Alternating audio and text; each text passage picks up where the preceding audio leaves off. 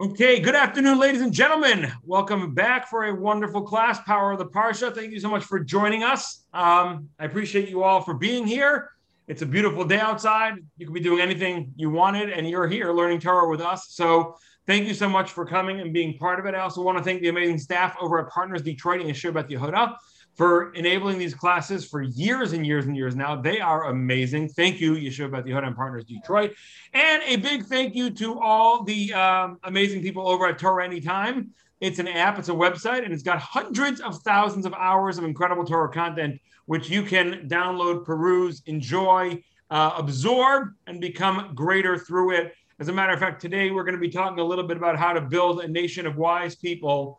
And part of it has to do with Torah Anytime. I also want to um, thank my brother Ozzy Burnham for having set me up on uh, Apple Podcast and Google Podcasts and Spotify and Stitcher and whatnot.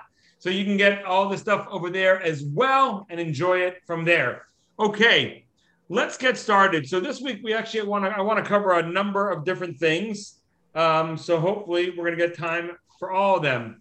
Now I want to contrast. I want to start off by contrasting a major difference between this week's Parsha and last week's Parsha because they both start with a similar sort of message like good things will happen um, or bad things will happen based on your decisions, which is awesome because I like to live in a world where we believe in personal agency. We believe that what you do has a real effect on your life and your history and your future. And um, it's a very, obviously, very important concepts right now that we're talking about on, on, a, on a global level individual agency and responsibility. But let's look at the very, very different way it's dealt with in Parshas Eikev, which was last week's Torah, Torah portion, and Parshas Re'eh, which is in this week's Torah portion. So here we go. Let's go back for a moment. Let's peruse back in time. And by the way, last week, the whole bit I had about eating meat and luxuries, that's all from this week's Parsha. It was a mistake. So, mea culpa, as they say. I am deeply uh, guilty, but please don't uh, and if you didn't know that yet, you're like, okay, fine, whatever. Okay, let's see it inside. Okay, let's go to last week's parsha. Eikev Tishma'un.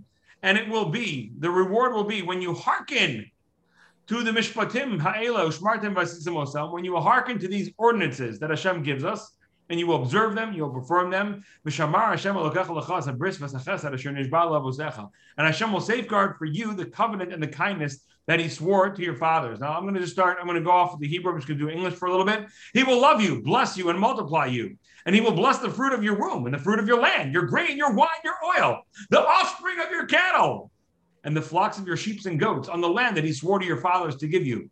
You will be the most blessed of all peoples. There will be no infertile male or infertile female among you or among your animals. Hashem will remove from you every illness and all the bad maladies of Egypt that you know. He will not put them upon you, but will put them upon your foes. You will devour all the people that Hashem, your God, will deliver. Oh, I'm going to silence everybody. Sorry, hold on a second.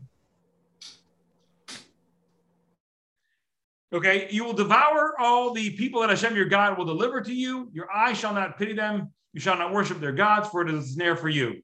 Okay, so that basically says all kinds of amazing things will happen, and uh, that's going to be great. Okay, sounds pretty good.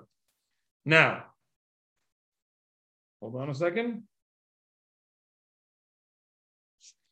Now, a little bit later in, in, in, the in the verses, it says, and this is now, so we're in Parshas Eikev again. We're going back. Now we're in Parak Ches Pasuk Yud Aleph. Okay. Now it tells you what happens on the other side. No, uh, sorry.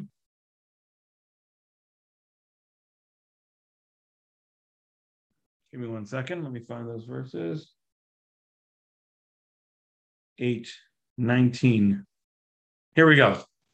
Yeah, here we go. And it will be if you forget Hashem your God and go after the gods of others and worship them and prostrate yourself to them, I testify against you today that you will surely perish, like the nation that Hashem caused to perish before you, so that you will perish because you will not have hearkened to the voice of Hashem your God.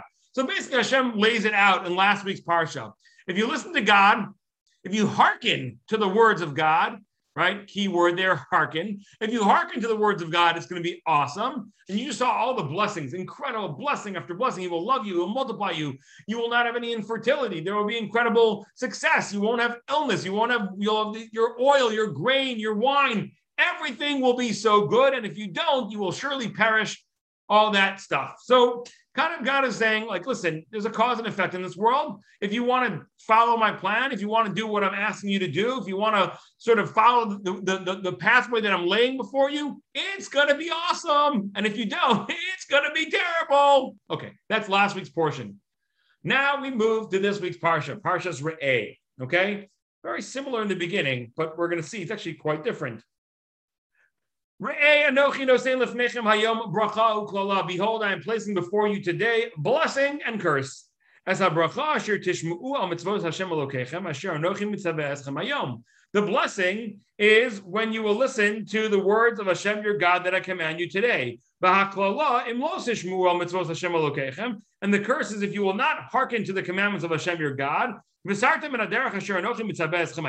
and you will walk away from the pathway that I'm taking you today to go after other gods. Okay, now, wait, hold on. Did you guys catch the curse or the blessing? I didn't hear anything about grain or oil or fatlings or flock or sheeps or ewes or goats. Did any of you catch the blessing? How about the curse? Did you hear anything about maladies and perishing and enemies and all kinds of rashes, hornets? Did you hear any? Uh, what what what what was the curse? Did you catch that? It's so interesting. In last week's parsha, Hashem says, if you listen to Hashem, the words of your God, and you hearken to my mitzvahs, and He gives you all this incredible list of blessings. And then when it came to if you will not hearken, it gives you some pretty terrible things. And here it just says, I'm giving you blessing and curse. The blessing is when you listen to Hashem, your God. The curse is when you don't listen, but there's, I don't see the blessing. I, I don't see the curse. You didn't talk about oil and wine and grapes and grain. You didn't talk about perishing and being driven out. Where's the curse? Where is the blessing?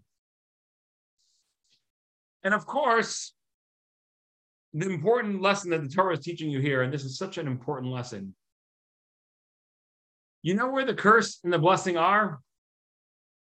Inside of you.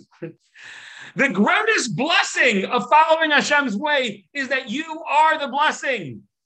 The greatest, re- the greatest reward for living the proper life is that you live the proper life.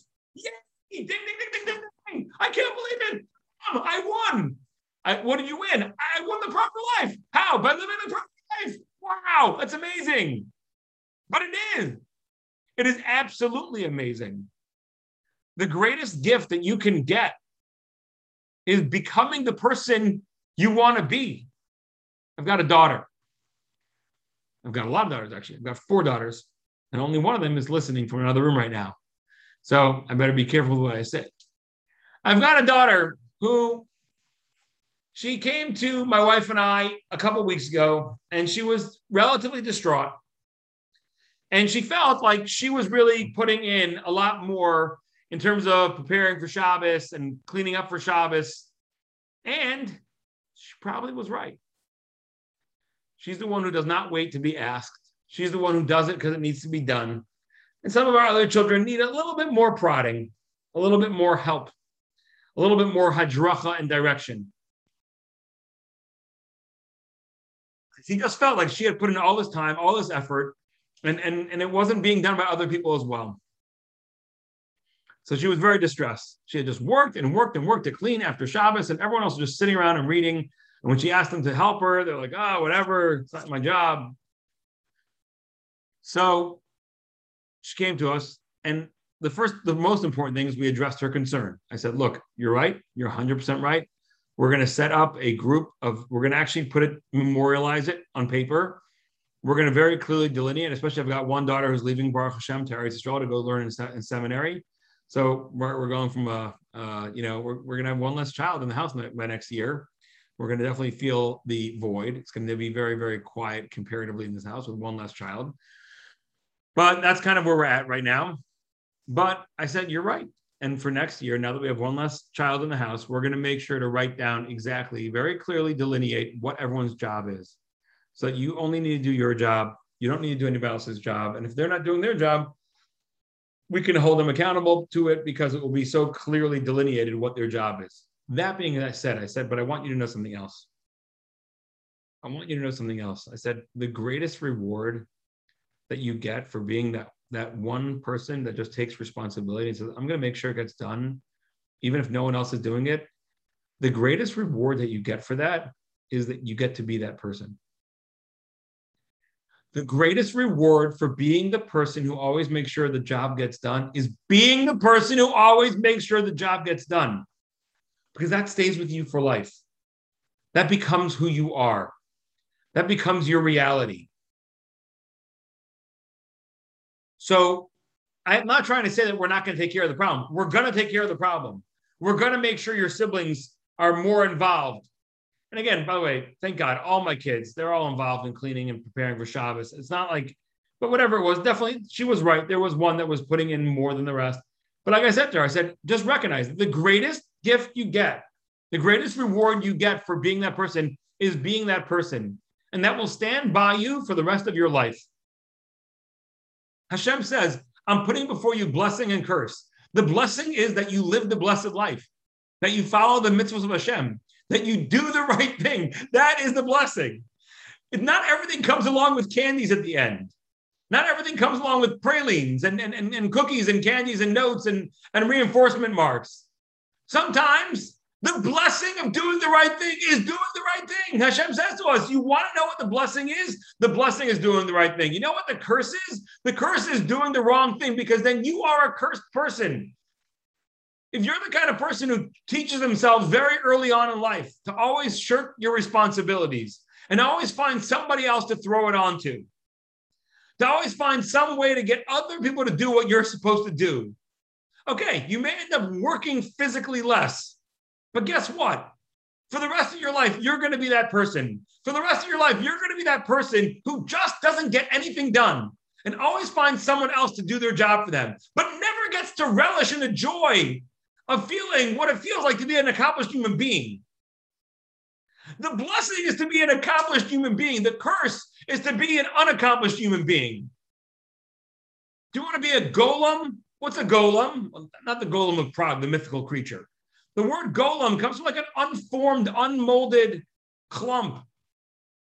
If you do go to Prague, by the way, and you see all the golems, you know, in, in, in Prague, obviously the golem is like a Jewish mythical story. Whether it happened or not is hotly contested. Um, most people believe it was not. But if you go to Prague, they sell all the trinket stores over there. They sell like these golems, right? That you can buy. I should should have brought one here. I have, I have one here in my house for show and tell, right? And and what does it look like? It just it's just like a blob of a human, right? Very very unformed, like a blob of clay, which is what the myth is that he was. He was made out of just a blob of dirt, brought to life with God's mystical names. Do you want to be a blob of unformed matter? There's a great way to do it. Don't do what you're supposed to do in life. Hold on do what you're supposed to do in life, and you could be an unformed blob forever and ever. That's right. Guess what? You won the prize. Play foolish games, win foolish prizes. You found a way to shirk every responsibility ever thrown your way, and you end up being a highly irresponsible human being. Thank you very much. Do not pass go. Do not collect $200. The greatest blessing you could have is look back at your life and know what you accomplished, recognize what you've done, feel the weight and the power of what you brought to the world. I heard an amazing story, by the way. It's an amazing story. And uh, I heard it from Rabbi Yoel Gold. So I just want to preface that I heard it from Rabbi Yoel Gold. And he's got, if you can look him up on, on YouTube, he's got amazing, amazing stories. The story goes like this There's a rabbi named Rabbi Stephen Ammon who is a Sephardic rabbi, and I believe he is he lives in um, in Deal, New Jersey, and normally his mother goes, his wife, I'm sorry, goes to the kever, the the, the uh, cemetery of her parents on Erev Rosh Hashanah. Many people have the custom to go to the cave of their the, the, the kever to the, the tomb of their parents on Erev Rosh Hashanah. This year, the mother knew that she was not, for whatever reason, she was not going to be able to be there on Erev Rosh Hashanah. So it was a few weeks beforehand, and Rabbi Stephen Ammon and his wife are driving through Staten Island, and the cemetery is in Staten Island. So Rabbi Ammon says to his wife, he's like, hey, you know what? Uh, we're here right now. The, the cemetery is right here. We're, we're we got a little bit extra time because we're not going to, you know, we were going somewhere in Brooklyn, but we have some extra time. Maybe right now, maybe you want to go in and, and pray by your parents' uh, grave. If you know, you know that you're not going to be able to be there on Erev Rosh Hashanah this year, so maybe you want to go now. And the wife says, yeah, "That would be amazing." You know, thank you so much. I didn't think of that, but yeah, let's let's do that. So they pull off on the exit, and they go to the cemetery. And the cemetery is empty. It's the middle of a Wednesday afternoon, whatever it is. There's like no one there. And they go to Mrs. Ammon's parents' graves, and she starts davening. And the husband davens a little. Obviously, usually when you go to a grave, the person whose parents it is has a little bit more to say. So Rabbi Ammon finishes davening, and he kind of looks around, and he notices a hearse pull up. A hearse pulls up with a few cars, just a very, very few cars. It's a small, small ceremony. And a bunch of people get out and they look around and they see that Rabbi Ammon is there and they call to him, Hey, could you be our 10th man? We don't have a minyan here. So he says, Wow, of course. What, a, what an amazing, amazing coincidence. What an amazing opportunity. I happen to be here and you guys were exactly nine. You need 10 for the minyan. Sure. So he comes over and they they they they, they lower the um, casket into the grave and they say Kaddish and they start to walk away. And he says to them, wait up, wait up, guys. You guys didn't finish burying the, the, the person here. And they're like, nah, whatever. Like, you know, the, uh, the, the, the, the shovel comes and does it, right? Because like, you know, many people unfortunately have the custom that when someone passes away, they just, they have, they have a few people, you know, that they bring out a little wheelbarrow with a little bit of dirt and all the people come and put a little mini, you know, shovelful of dirt on the casket. And then people just walk away, leaving the casket left open there. And some dude from the, you know, the, the, the Grave Diggers Union comes with a huge, uh, you know, a huge, tra- you know, a tractor, and then just like drops down all the dirt on the grave. And that's that's not the way anyone should be buried. That's not the honorable way. In Judaism, we have a tremendous amount of halacha about kavod hames, about showing proper honor to the to the deceased. And we say that the most honorable way is for someone to be buried by people, by loved ones, by hand, not by some, you know, grave digger union guy with a big machine still just like knock it down. So he says to them, he's like, you know, this is your parent. This is don't you don't you want to be here? Don't you want to, you know, fill in the grave? And they're like, no, it's okay. We're going to go now. But they'll, don't worry. They'll take it. They'll take care of it, Rabbi. Don't worry. They say to him. But he remembers that he was in yeshiva and he learned about a halacha called a meis mitzvah. A meis mitzvah is somebody who dies and has nobody to bury them. And a meis mitzvah could be in a few different ways. There's a way where simply someone dies. Unfortunately, they're in a city that, that they don't know. The person's traveling to a different city and they just die and, and, no one even knows who he was. Back in the day, that was much more common.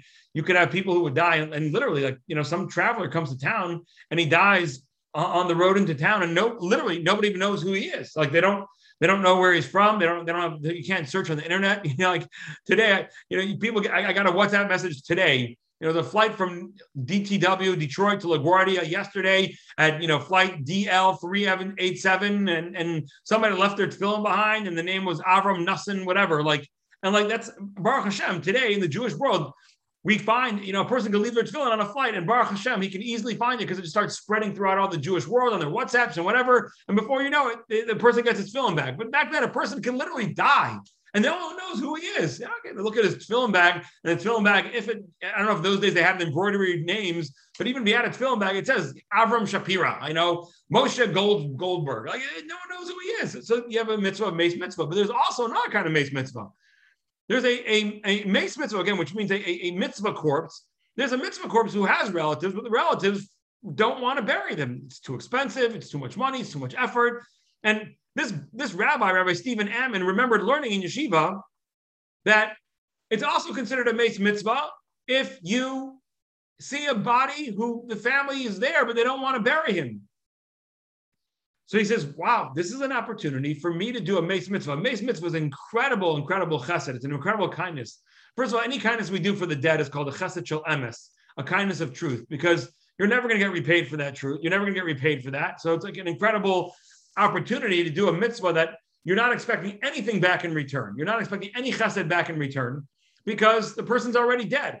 And on top of that, the meis mitzvah is such an important mitzvah that even a Kohen Gadol, even a high priest who is a Nazir, who is this like the most the person who's most not allowed to come in contact with a dead body, right? He's a Kohen Gadol and he's a Nazir and he sees a meis mitzvah and he sees a dead body that no one's there to bury. He has to bury it, even though it means he's going to become ritually impure because we so much value the dignity and the honor of those who have died to make sure they get a proper burial.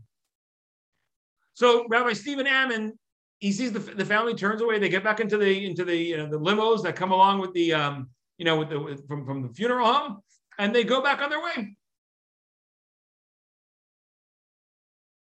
So he says, I'm going to do this myself. He goes over to the guy from the Gravediggers Union. He says, Listen, if you don't mind, can I, can I do your job? Just give me a shovel. I'll do your job. I'll make sure it gets filled in. He goes like, all right, whatever you want, sure. And he gives him a shovel. And Rabbi Ammon was not a young man at this time, and I've done this before.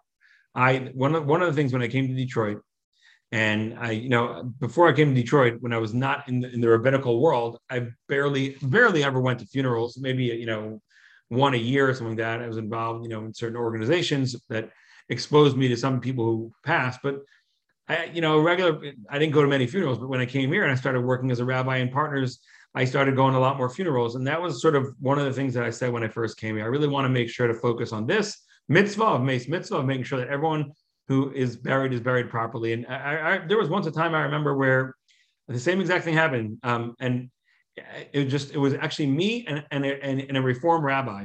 Okay. And we were the only two left behind. I, I said, I'm going to stay here and do this as long as it takes. And the reform rabbi said, I'll keep you company. I said, You want to help out? He says, No, no, no, it's okay. It's okay. I'm already older than you. You, you do the shovel work. Now, let me tell you, it is not easy. It is not easy to bury the, the amount of earth they pull out for a casket. So figure it's maybe three feet by, because the casket itself maybe, I, I, don't know exactly the sizes, but I figure that the, the hole they dig is a pretty standard size. It's probably somewhere around like three feet by eight feet and it's like six, you know, it's like eight feet deep, probably, you know, it's a lot of dirt. And depending on whether the dirt is uh, wet, depending on whether the dirt is clingy, depending on whether the dirt is soft, it, it really makes a big difference in terms of how long it takes. It can take a tremendous amount of effort and amount of time to fill in this dirt. So Rabbi Ammon is sitting there. He has no idea who this guy is, but it's a yid, and he's going to take care of him, and he's a meis mitzvah and his wife is davening anyway. I mean, but she by now she's done. She comes over and he's sitting there with a shovel, and he's every single shovelful of dirt. He does it and he does it and he does it, and eventually, he um, eventually he fills up the entire thing. It takes him about an hour or plus. Okay, and um, Marilyn, by the way, when you say he was sent there to make the minyan, when you say the same thing happened to you, Rabbi Ammon was by your mother's funeral? No, someone else, some other person did that by your funeral. I'd like to, if you can give me some more information about what you're referring to. So now, when he's finally finished, he figures now there's a little marker that has the name of the person. So he's put a lot of effort into this person. I mean, first of all, it's amazing that he happened to be there to be able to make the minyan so they could say Kaddish. And then the fact that he ended up being the person who spent an hour properly showing this guy his final dignity in the world he he was curious to see who is this person. So there's a little marker, like a little peg with a marker with the name. So he writes down the information and he decides, I want to, um, I, I want to, I want to be able to uh, figure out who this is. So he goes home and he makes a phone call. He's making a phone call to a few people. Now, one of the people he makes a phone call to is the late Rabbi Herman Neuberger. Rabbi Herman Neuberger was an incredible, incredible rabbi. He was the the uh, I guess the dean, the executive director of Yeshivas Ner Yisrael for many, many, many, many decades. He was a man who was connected so well, uh, politically respected across the aisle, a man who led a massive yeshiva for, for decades and was known throughout America for his communal efforts and acumen, like just a giant, a giant of a man. Now, Rabbi Stephen Ammon had gone to Ner Yisrael, so he called up Rabbi Rabbi Neuberger and he said, Rabbi Neuberger, do you by any chance know this name? Right? Do you recognize this name? Because just like I, I, know you know so many Jews from all over America. And I figured maybe, maybe you know this is. Rabbi Neuberger says, wait, wait, repeat the name again. So he repeats the name. Rabbi Neuberger says, I, I can't believe it. What, what can't you believe? He says, Do you remember how you came to yeshiva? Rabbi Ammon says, Yeah, Rabbi Ammon grew up in Seattle. The family had no money. And when he, his father wanted him to go learn yeshiva, they didn't have any money. So Rabbi Neuberger said, Let's get him here. We'll figure it out. I'll find somebody who will support your son's Torah. So his family saved up, they saved up $300 for a one way ticket from Seattle to, to Baltimore, which in those days was, was a fortune of money, right? We're talking about 45, 50 years ago. $300 was a lot of money, right? And his family, all they could afford, they couldn't even afford a round trip ticket. All they could afford was a one way ticket. But they so deeply wanted their son to go learn in yeshiva, they said, Son, we're going to put you on a plane. He was 14 years old at the time. They put him on a plane. And Rabbi Herman Neuberger starts walking, trying to find somebody who will support this boy. Who will support this boy's Torah learning? So he reaches out to different people he knows, various donors in yeshiva, and he says, Look, I've got an opportunity. I've got this boy who came there to study from Ner Yisrael. His parents are committed to Torah education, but they don't have the funds necessary. He's a dedicated, he's a wonderful boy. Would you like to take him as your sponsorship? And indeed, one man said, You know what? I will pay for his time in yeshiva no matter how long it takes. I'll pay for his time. I'll pay for some flights for him to go back home and visit his family. And that was the exact man that Rabbi Stephen Ammon had just buried. Amazing. The good you do in the world, the good you do in the world comes back around. But not because you demand it, because you become the blessing. The person who supported Rabbi Stephen Ammon for all these years Rabbi Stephen Ammon would not have even known his name. He would not have even known his name if not for this story that happened decades later. He was just being a good person because he was just being a good person. And Hashem ended up making it that it all came back around. Amazing. Amazing. And just for the record, we have somebody right here on our Zoom right now that said, the same thing happened by her mother's funeral, that suddenly he was there to make the minyan and he made sure they buried her properly. Just incredible. David Klein, let's say, let's say his name, David Klein. He's a man, he's a plumber here. He's a very strong, very opinionated, very wonderful, wonderful guy. And I could just totally see him here. Let's do this. We're gonna. He would. He would not allow, uh, uh you know, a, a, a backhoe to cover over somebody. So think about that the blessing of being a good person is being a good person. You don't need any sweets, no medals necessary, no gold, no bronze, no silver. The blessing of being a good person is the bracha. You are a good person, which is why the Mishnah in Pirkei Avos says, in Ethics of Our Fathers, chapter 4, Mishnah 2, it says, Ben Azai Omer, Ben Azai says, have a rutz mitzvah kala chamura, run to pursue a minor mitzvah like a big one. Ubareach min avera, and run away from all sins. Shemitzvah goreres mitzvah, va'avera goreres avera, because a mitzvah will bring another mitzvah, and a sin will bring another sin, which means when you are the kind of person who's good, actively seeking out good, you'll get more opportunities to do, to do good. The world will manifest what you're looking for if you're looking to do good, Hashem, the world will manifest. like, I don't want, God forbid, ever anyone think of among, the Avodah Zarah cult that believes that you can manifest things through your own properties and through saying things. Hakadosh Baruch Hu manifests for you. Hashem has set up the world for you. That when you do good, Hashem will give you more opportunities to do good. He's like, oh, look at my son. He likes to do good. Let me give him more opportunities to do good. And if you decide to go the other way, and do bad, Hashem will give you another trend. You'll just stumble further. The, the, the, the, punishment for stumbling is just more stumbling. The sadness, the patheticism of a human being just stumbling his way through life, falling and scraping and falling and scraping and falling and scraping and asking himself, why can't I just get up? And falling and scraping. It's so sad to see somebody going through the throes of that experience. And then it continues the Mishnah. Sheschar mitzvah mitzvah. The reward of a mitzvah is a mitzvah, and the reward of a transgression is a transgression. Now you can see it as one of two ways. The first way is you're saying the reward of mitzvah A is that you get to do mitzvah B, right? What greater thing is there in the world than doing mitzvahs? So you can give me a Rolls Royce, or you can give me the ability to do more mitzvah and impact the world positively more. I would hope that I'll pick the positively impacting the world more every day. Just last night, I had a conversation with somebody. Just last night, I was having a conversation with somebody about the following. We were talking about might be a little bit. We, we, we it, it, does bring back a little bit of our conversation from last week. We were talking about luxuries, right, and people living with luxuries, and if you have the money, if you don't have the money. But he was mentioning how even if he doesn't have the money, this person um, he knows a, doctor, a, a cardiac uh, surgeon who's an Indian from India.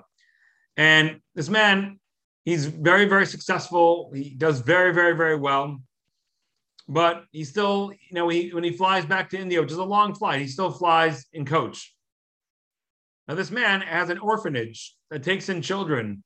And he says basically it costs him $10,000 US to take a kid who's an orphan and uh, each child over the course of his stay at the orphanage between classes and school and clothing and food and board over the course. You take in an orphan around six years old, seven years old, each orphan will cost about $10,000, which is very, very cheap. I mean, that's, that's it's in India. So I could fly first class. I have the money to do it. That's one less child that will be in my orphanage. The reward of doing a mitzvah is that you become the kind of person who thinks in those ter- terms. $10,000 you could support you could support a person in Kollel for twenty thousand dollars. Again, it's not he's not going to be living a, li- a life of luxury. We're talking about Eretz Yisrael, ten thousand dollars, whatever it is. You could you could have a you could have you could you could you could do so much, and the reward of a mitzvah is being able to do more mitzvahs. So that's one way of looking at it. If you do mitzvah A, Hashem will reward you with the opportunity to do mitzvah B. I'd so much rather mitzvah B over a Rolls Royce. I'd so much rather be able to save more lives support more people, bring more good into the world over just a nice car. But the other way of looking at it is that the reward of the mitzvah A is mitzvah A. You got to become a better person. The word mitzvah comes from the word tzavta, which means togetherness. What does that mean? When you do a mitzvah, you feel connected to God. When you do a mitzvah, you feel connected to Hashem. Hashem, we can't see him, we can't smell him, we can't touch him. We can't taste him. So how do we relate to him? The way you relate to someone, we talked about this earlier this week. Love equals, Rabbi Noach Orlowek used to say, love means what's important to you is important to me. Again, love means what's important to you is important to me. So for Hashem, Hashem says, if you want to love me, if you want to feel connected to me, here's a list of things that are important to me. Keep Shabbos, keep kosher, give a lot of charity, pray to me, right? Talk to me a couple times a day. That's meaningful to me. Honor your parents. Don't eat creepy crawly bugs. Don't eat pork. Oh, wear tzitzis. Bake challah and make a special blessing and separate the challah out. All these different things that Hashem says. This is what it takes. If you want to feel me in your life, you want to be connected with me. Mitzvah from the word tzavta, togetherness. You want to feel together. You want to feel connected to God. That's what it takes. The blessing for being good is being good. Do you need anything more than that? You know, recently I was at an event and it was a fundraising event. And they the people who, who made the event, they had a beautiful spread on the table. Like we're talking about beautiful spread, all kinds of little fancy dishes and mousse cups and little miniature, you know, truffles and tortes and like oh there was there was a salads, there was fruit salads and regular salads. It was a very very beautiful, very very lavish spread. So first there was a speaker, and then and then there was time where you can go around and eat.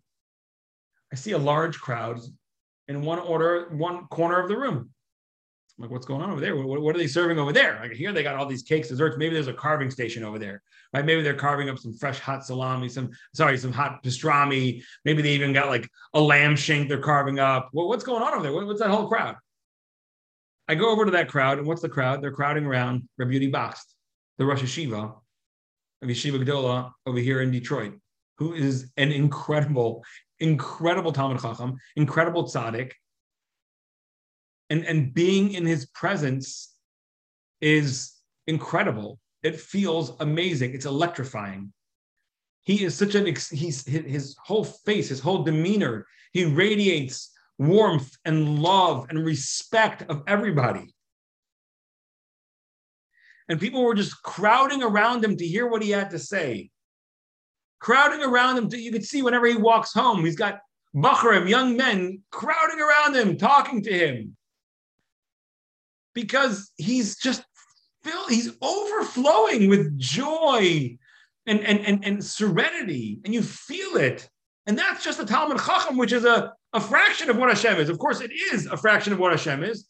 That's why the Chazal says, the famous Gemara, Acha Bara Bekiva Vadarash, Es Hashem Elokecha Tira L'Rabos Tamid Chachamim, Rabbi Kiva came along and Darshan, you shall fear Hashem your God. S, with the word S, what does the word S come to include? It comes to include Torah scholars. And Hashem says, Mora Rabcha Kamara Shemayim. And sorry, and and and and and, and in Pirkei Avos it says, Rabbi Lazar ben Shamua says, you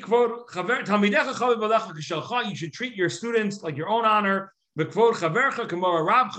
should have respect for your friends like you would respect your rabbi. Shemayim. And the fear of your of your rebbe should be like your fear of heaven because they are conduits of godliness in this world. And I can't be, I can't feel so much my connection to God, but I can feel my connection to these great rabbis. And when I spend time in their presence, I feel the beauty, I feel the joy, I feel the enthusiasm. I want to be in their presence. If you want to be in God's presence, do mitzvahs. The bracha of doing mitzvahs is mitzvahs. You get to be a person who's connected to God. You look at people, by the way, look at people who are steeped in mitzvahs and Torah. They're happy people. You see it on their faces. I'm so kina so from Tarba Chachma, right? The sages tell us that when you're you're you're jealous of good people, it increases wisdom. When you're jealous of scribes, it increases wisdom. There's people on my block. There's people on my block who are just tzaddikim, and, and I see them, and I I see the serenity on their faces, and it's like I, I just that's what I want. I don't want a Rolls Royce. I, I don't. I don't care. I want to be that person. I want to have that blessing in my life.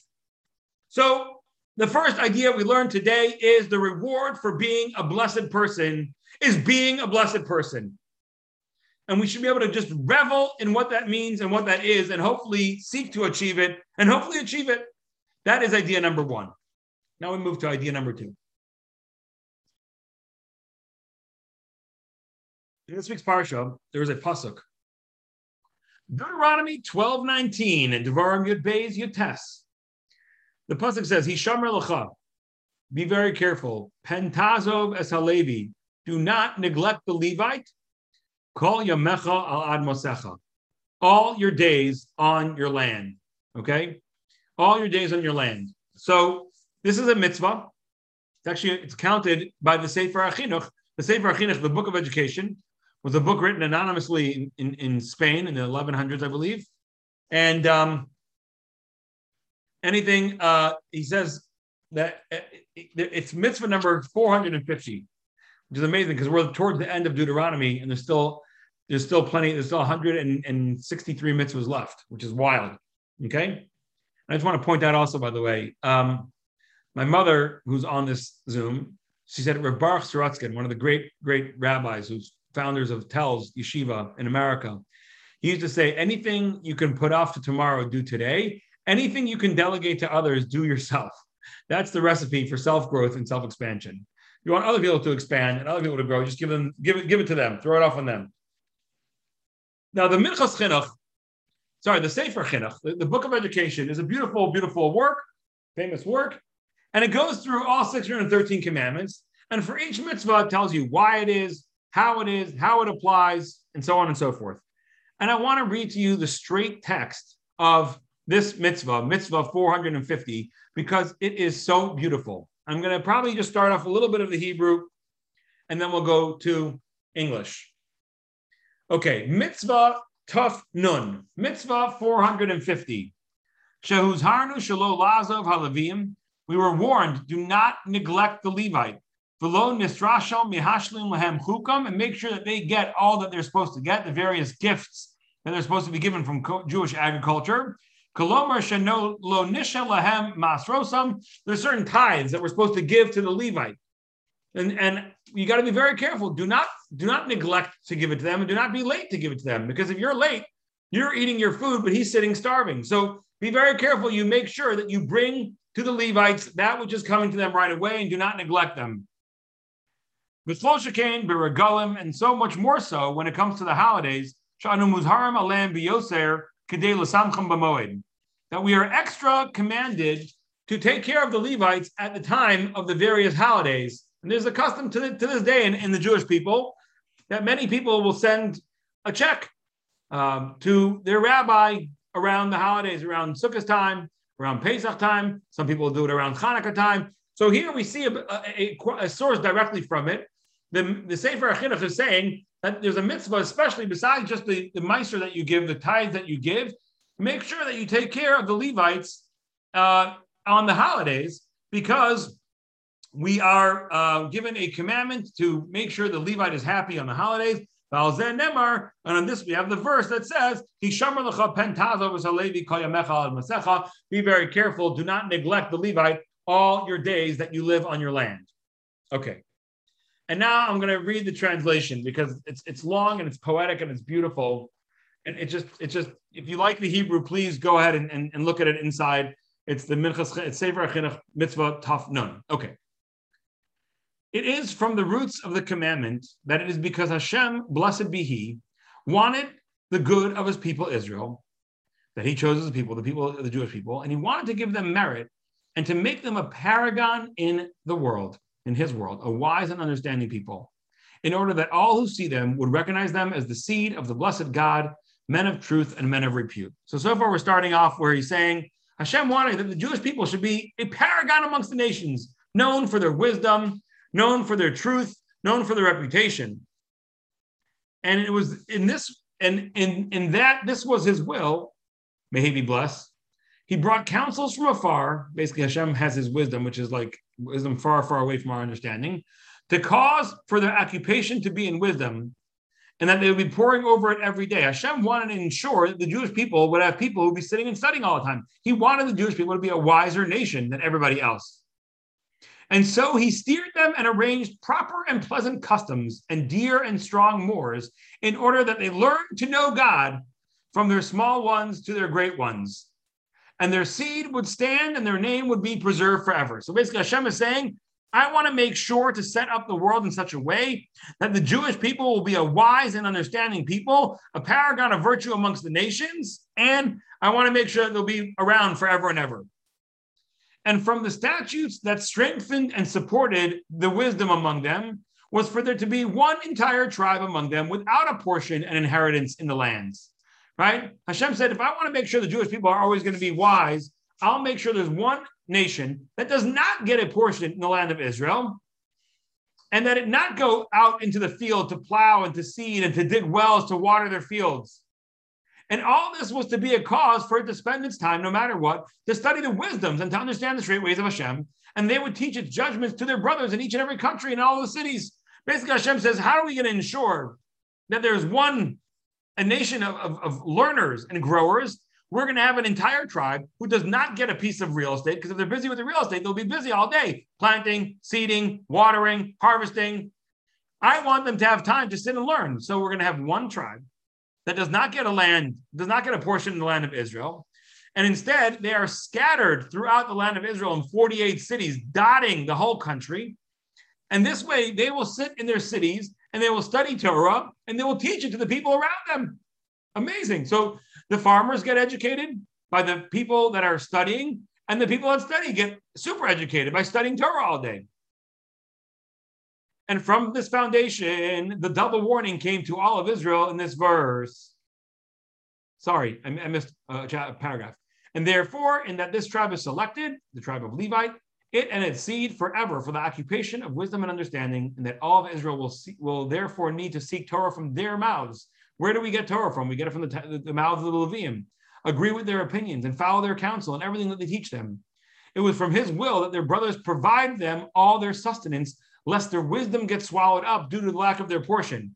Again, here it's amazing. It's saying Hashem says, to me, it's so valuable that people should be sitting and studying Torah. And in order for that to happen, I know that I'm, I'm, gonna I'm gonna not give them their normal abilities to earn money. Again, back in the day, 2,000 years ago, 90% of people were farmers. So you most people were earning their money from the ground, but they didn't have ground. The Levites were not given real estate. They were not they were given small cities. They weren't given huge tracts of land like all the other tribes. Because Hashem desired that the Jewish people should support their scholars, that the Jewish people should support the wise people among them, and then in return get the favor of the wise people teaching them Torah. It's creating a beautiful relationship. We support scholarship, and scholarship supports us by educating us.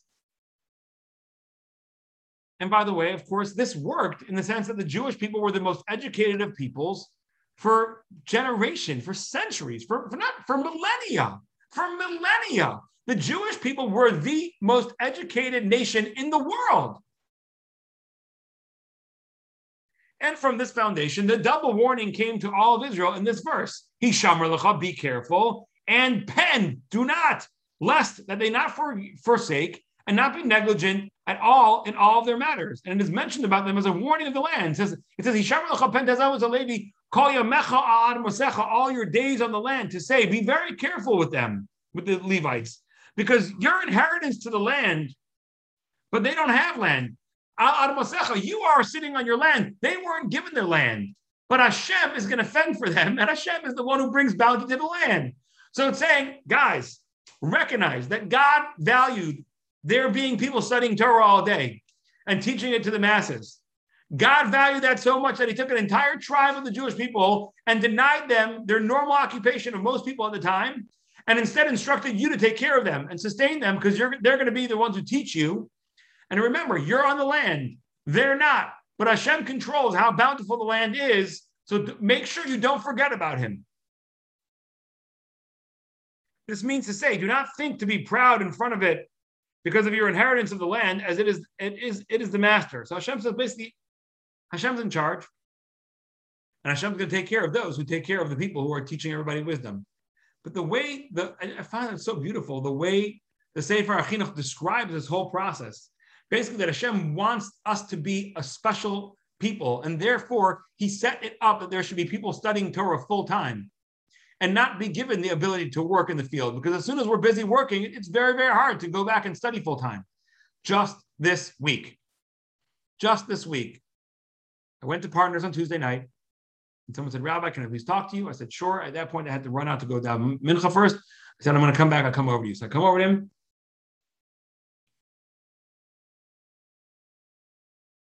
I come over to him, and he says to me, Rabbi, I just visited my brother. My brother lives in X and you know X, Y, and Z place, and there's so many Jews living near him that are living on government dole and just studying Torah all day. And what's wrong with them? Why not? Why aren't they self-sufficient? Okay. So I said, I said, let's first let's go through a few things. Number one,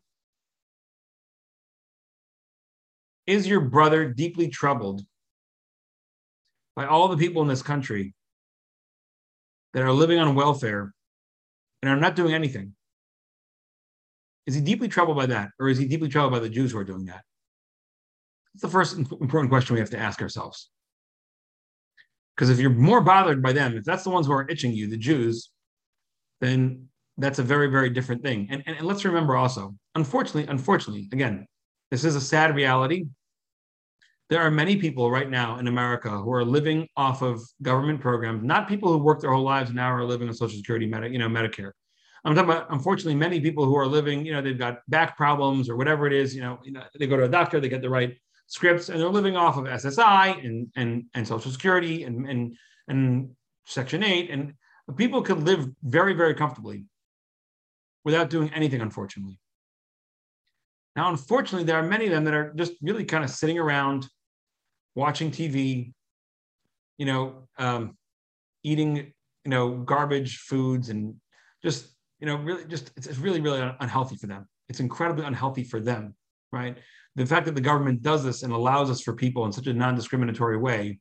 When I say discriminatory way, I mean, I mean, without determining whether or not someone really, really needs this, we're hurting a lot of people, right? We're hurting a lot of people because we're taking away from them their ability to be what they're supposed to be in the world, which is Adam La'amal Yulad. Man was built for toil. And when you don't toil and you don't work for your livelihood and you don't work for your living, you're not, a, you don't, and especially if you don't do anything else.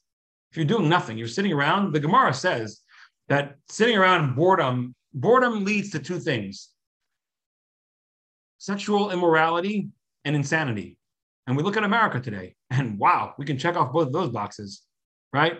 Our, our morals in the areas of intimacy are off the rails, off the rails in terms of what's moral and what's not, right? What we're showing children in schools today, what we're showing children in the name of education, ch- we're showing children, unfortunately, pornography. It's, it's, it's just crazy.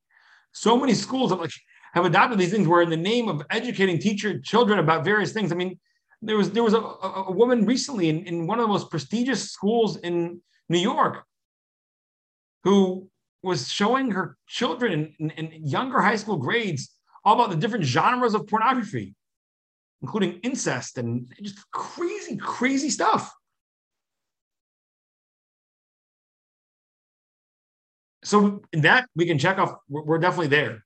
And on the other hand, in terms of insanity, America right now, the percentage of people with mental health issues, anxieties and depressions, and we're we're just you know unfortunately so many uh, Americans are just sucking down medications that we're not well. We're not well, and a lot of that is because we're not doing what it takes to be well. Again, I, I, I want to differentiate. I'm not talking about a people who have worked their whole lives and are now retired. I'm also not talking about people who are really, really unable to work. So that's number one. Number one, I said I would love for you to see the difference in the life between a person, a standard person who's living off the government dole, and a kollel person, person who's sitting and studying Torah. Because the Rambam, Maimonides says very clearly that today, when we talk about Shevet Levi, this whole beautiful thing that Minchas Chinuch was talking about, Sefer Chinuch was talking about, how God wanted the Jewish people to be a wise pe- people, and therefore He set up the system that we should be supporting those who are learning Torah full time. The Rambam talks about how today the tribe of Levi represents those of noble spirit who dedicate themselves and their time to learning Torah full time. Now, I say to them, I wish you could see the difference between what, what you would call, you know, like someone who's just living off of government dole and these people. A person in Kollel wakes up at 6.45 in the morning, leaves his house at 7.15 a.m. to go to shul. Davens from 7, gets to shul at 7.25, puts on his tallis and tefillin carefully. At 7.30, he starts davening. He davens for an hour until 8.30. Then he comes home. He helps his wife get the kids out to school. He comes back. He starts learning at 9.30 a.m. He learns from 9.30 a.m. to 1 p.m. Then he has a two-hour break. Maybe he has davens mincha, davens afternoon services at 1 p.m. At 1.15, he has a break where he often comes home and has lunch with his family if, if they're home, lunch with his wife if she's home, and then he goes back and he sits and learns for from 3 p.m. to 7 p.m. Comes home, finishes up dinner with the kids, puts the kids to bed, comes back to learn from 8.30 to 10, davens Maariv at 10 till 10.15, and then often stays and learns more. Compare that to the life of somebody, you know, living just off the standard government dole. What time do they wake up? What, whatever, you know, uh, I don't know, like whenever we wake up, you know, rolls over, you know, it, like it, it, it's, it's a different life. I'm not going to delineate exactly the life of a person doing nothing, living off of government dole, but I can assure you it just looks nothing like that life. how important is it, it is for us to support Torah? How important is it for us to recognize that God, in his wisdom, set up that there would always be people in the Torah world, in the Jewish world, sitting and learning Torah, and he implored us to support them and said, Don't think that your land is your land. Your land is my land. I'm the one who gives you blessing. And I'm the one who wants to see Torah expansion. I'm the one who wants to see people dedicating themselves to the study of Torah. And Baruch Hashem, we live at a time right now where there's incredible wealth in the Jewish people. And we're able to do it easily.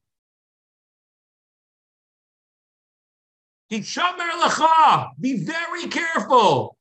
Pentishkach as a Levi, lest you forget. Pentazov as a Levi, lest you neglect the Levite, call you Mechal Masecha while you are sitting tight and pretty on your land. Recognize that the wealth that God gives you, He gives to you with the intention that you should give a very significant portion of it to those who are spending their days, as the Sefer HaChinuch said, days where people are spending their days poring over the, the works of the Torah, spending their days studying the wisdoms and understanding the straight ways of God and teaching its judgments to their brothers in every country and every city. This is what we're about.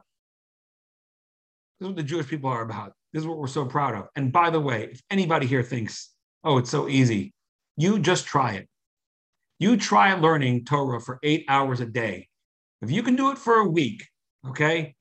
If you can do it for a week, I'll give you $500. you got that? Anybody who's watching this, if you're not sitting in Kollel and you think that the Kollel is so easy, all these people are studying, studying Torah is so easy, I'll be happy to get the mitzvah. If you spend eight hours a day for a week, they, they go to school, they go to Kollel on Sunday too. Sunday, Monday, Tuesday, Wednesday, and Thursday. That's five days. On Friday, you could leave it. You could do four hours. Okay. If you can do that, I'm happy to pay you $500. Make sure you look me up. I'm happy to give it to you. It ain't easy. I'm not worried about being a run on my money suddenly and everyone calling me up demanding $500. It is not easy at all. It's heroic when people are ready to dedicate themselves to study Torah and study God's ways, saying, I don't need the land, I don't need the real estate. I'm going to eschew the ability to make a lot of money. I'm going to, uh, yes, I could be doing, Baruch Hashem, there's so much wisdom in the Jewish people. When they set their mind to make money, we're really good at it. But these people say, I, I don't need the Rolls Royce. I don't need the luxury car. I don't need the luxury foods. I'm going to dedicate my days to getting to know God better and teaching his statutes to other. And we should salute them. They are the heroes. They are the front line. They are the most essential workers in the Jewish, Jewish people. And that's how we have to look at those incredible, incredible people who spend their lives, the modern day Levites who spend their lives getting to know God and getting to know his wisdom and teaching it to the rest of us. Thank you all so much for coming and thank you for being awesome.